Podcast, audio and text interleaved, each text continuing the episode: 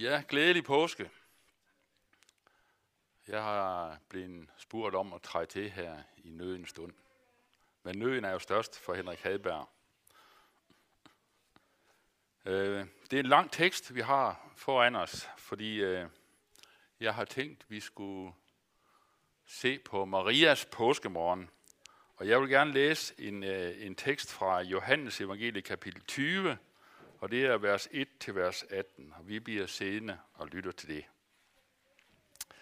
Den første dag i ugen, tidligt om morgenen, mens det endnu var mørkt, kom Maria Magdalene ud til graven, og hun så, at stenen var flyttet fra graven.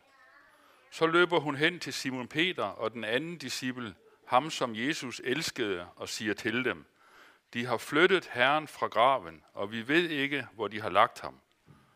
Så kom Peter og den anden disciple og ville ud til graven. De løb begge to, men den anden disciple løb foran hurtigere end Peter og nåede først til graven. Han bøjede sig ind og så lindeklæderne ligge der, men han gik ikke ind. Simon Peter, som fulgte efter ham, nåede nu også frem. Han går lige ind i graven og ser lindeklæderne ligge der, og klædet, som Jesus havde haft over hovedet, det lå ikke sammen med lindeklæderne, men rullet sammen på et sted for sig selv. Der gik også den anden disciple derind, som, han som var kommet først til graven, og han så og troede.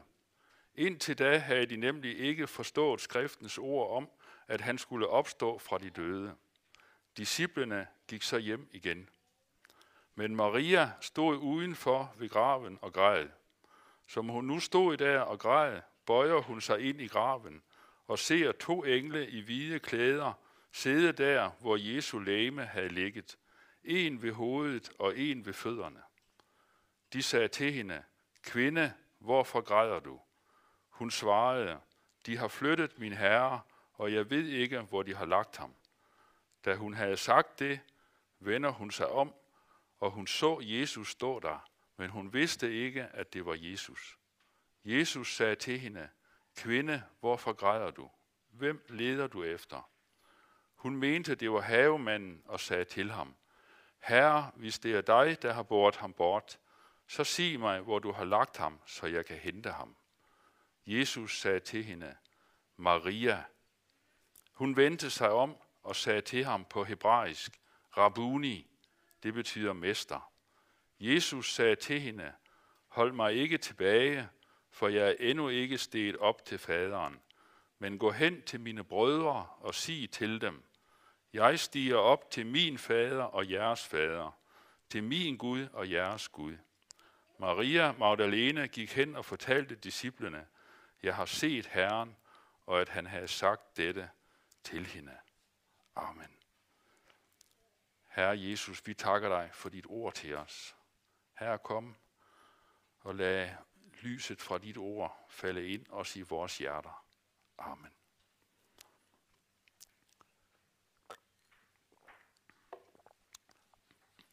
Ja, vi skal følges med Maria i dag. Vi skal møde hendes dybe sorg over at have mistet Jesus. Og vi skal møde hendes jublende glæde over den opstandende Jesus. Marias sorg.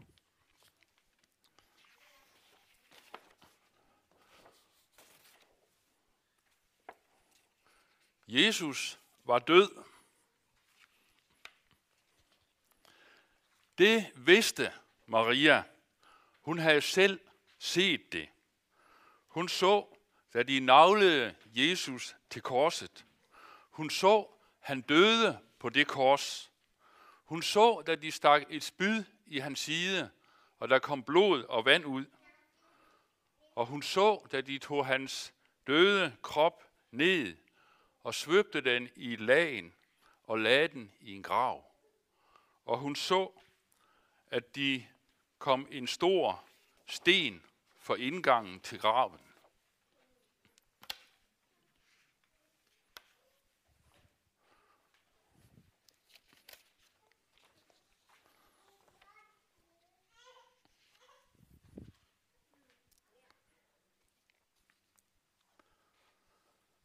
Maria vidste, at han var død, sådan som vi ved det, når vi begraver en på kirkegården, som vi holder af. Så ved vi, jeg skal ikke mere i dette liv møde ham eller hende. Det er forbi. Maria havde kun sorgen, savnet, skuffelsen. Nu tidlig påskemorgen, så står hun ved graven og græder. Hendes hjerte er knust. Jesus var alt for hende. For mange mennesker betød Jesus meget. Men jeg tror helt specielt for Maria. Marias liv var engang helt anderledes. Der levede hun i et mørke. Der var mørke i hendes sind og hendes tanker. Maria var besat af syv dæmoner. Satan havde okkuperet hendes tanker og hendes sind. Jeg tænker, at mennesker var bange for Maria og sagde, hold jer borte fra hende. Kom hende ikke nær. Men Jesus, han var ikke bange for Maria. Jesus holdt sig ikke borte. Jesus mødte Maria med kærlighed. Jesus, Guds søn, befalede dæmonerne at far ud af hende, og de måtte adlyde ham. Der var det som om solen stod op i Marias hjerte. Alt blev nyt. Kulden var borte. Mørket var borte. Jesus og den fred, som følger ham, fyldte hendes hjerte. Og nu står hun ved graven og græder. Det er forbi. Den eneste, hun slet ikke kan undvære, har hun mistet. Da hun først meget tidlig om morgenen var kommet ud til graven, så hun stenen væltet fra.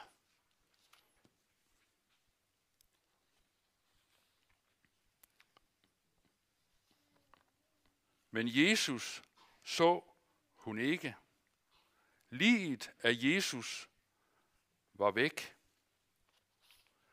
Og så løber hun tilbage og får fat i Peter og Johannes. Og de har nu også været der og fundet det, som Maria sagde. Stenen var væk, men liget var ingen steder at finde. Og de undrer sig over, hvad der må var sket. Og der var sket noget.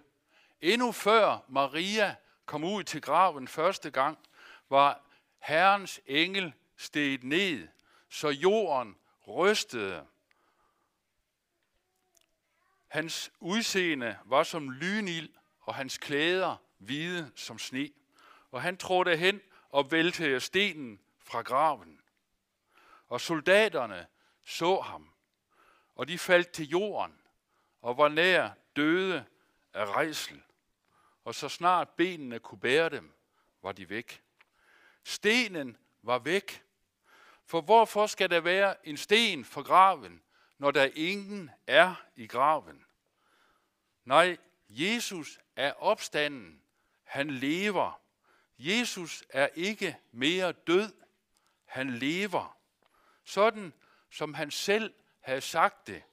Jeg skal dø, og tredje dag skal jeg opstå fra de døde. Sådan var det nu sket. Døden har ikke magt over ham. Det er ham, der har magt over døden. Han havde selv sagt det forud, men de forstod det ikke. De kunne ikke forstå det. De kunne ikke tro det. Og i stedet for at tro det ord om opstandelse, som han sagde det, så begyndte de at diskutere, hvad der må så mentes med opstandelse. Når ingen kan med rimelighed påstå, at, det, at opstandelsen er noget, som disciplene har fundet på. Det er en konspirationsteori at påstå det. Var disciplene kommet for at fuske med graven og liget, så var soldaterne ikke blevet skræmt.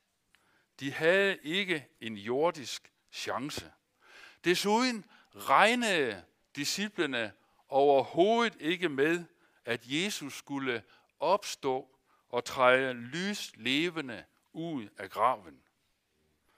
Da de første, som mødte den opstandende Jesus, kom og fortalte dem, at de havde mødt ham, der ville de ikke tro det.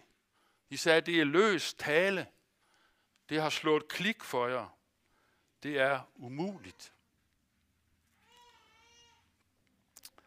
Så Maria nu stod ved graven og græd. Så bøjer hun sig ind i graven og ser to engle i hvide klæder. Men hun vidste ikke, at det var engle. Og de siger til hende, kvinde, hvorfor græder du? De har flyttet min herre, og jeg ved ikke, hvor de har lagt ham. Og da hun har sagt det, så vender hun sig om og ser Jesus stå der. Men hun vidste ikke, at det var Jesus. Hun troede, det var havemanden. Jesus vidste hun var død. Og Jesus siger til hende, kvinde, hvorfor græder du? Hvem leder du efter? Vidste Jesus ikke, hvorfor hun græd? Vidste han ikke, hvem hun leder efter? Jo, det vidste han. Sådan er det, når vi er sammen med Jesus. Han ved, hvad vi trænger til. Han ved, hvad vi behøver. Han vil alligevel, at vi skal betro os til ham. Fortælle om alt det, der trykker, og alt det, der fylder. Om alle ting. For Jesus interesserer sig for alle ting i vores liv.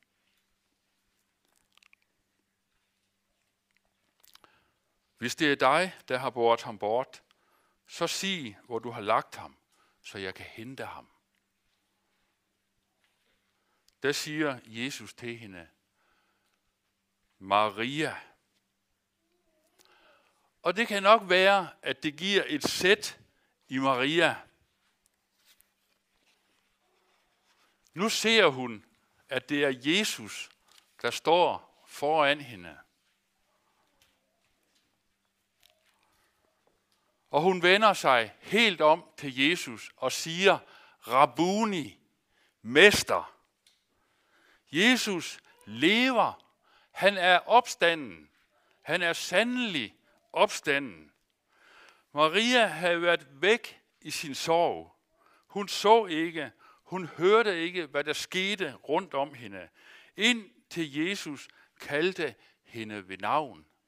Maria der kendte hun ham igen. Vi ved det alle sammen, hvor, når vores navn bliver nævnt. Henrik, ja, så bliver man lysvågen. Nu er det mig, det gælder. Nu bliver der talt netop til mig. Og vi har brug for at høre Jesus sige vores navn, som Maria havde brug for det. Hun kunne ikke finde Jesus selv da, hun, da han stod foran hende. Men da han sagde hendes navn, der så hun ham. Der kendte hun ham igen. Den opstandende, levende frelser. Hendes opstandende, levende frelser. Jesus kalder også dig ved navn. Det gør han i sit ord. Ikke et eneste menneske bliver væk for ham i myldret. Jesus ser dig. Jesus døde for dig. Han opstod for dig. Dine sønder har han taget bort.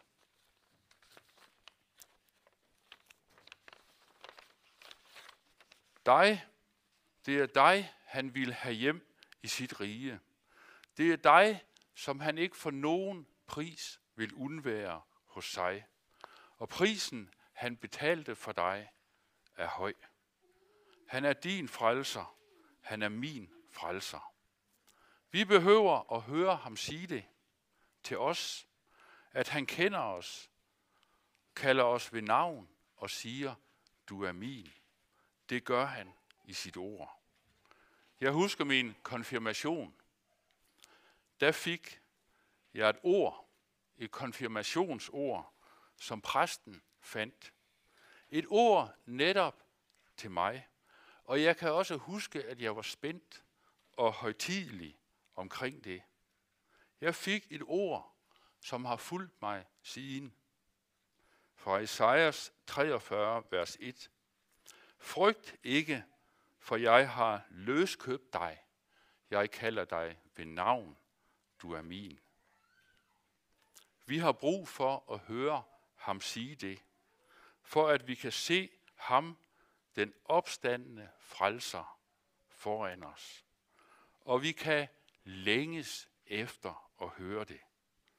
Jeg kender det, at jeg kan have det som hjorten, vi møder i salme 42, som hjorten skriger efter vand ved det udtørrede vandløb.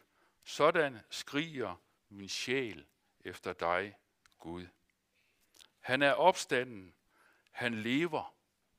Han er ikke langt borte fra os.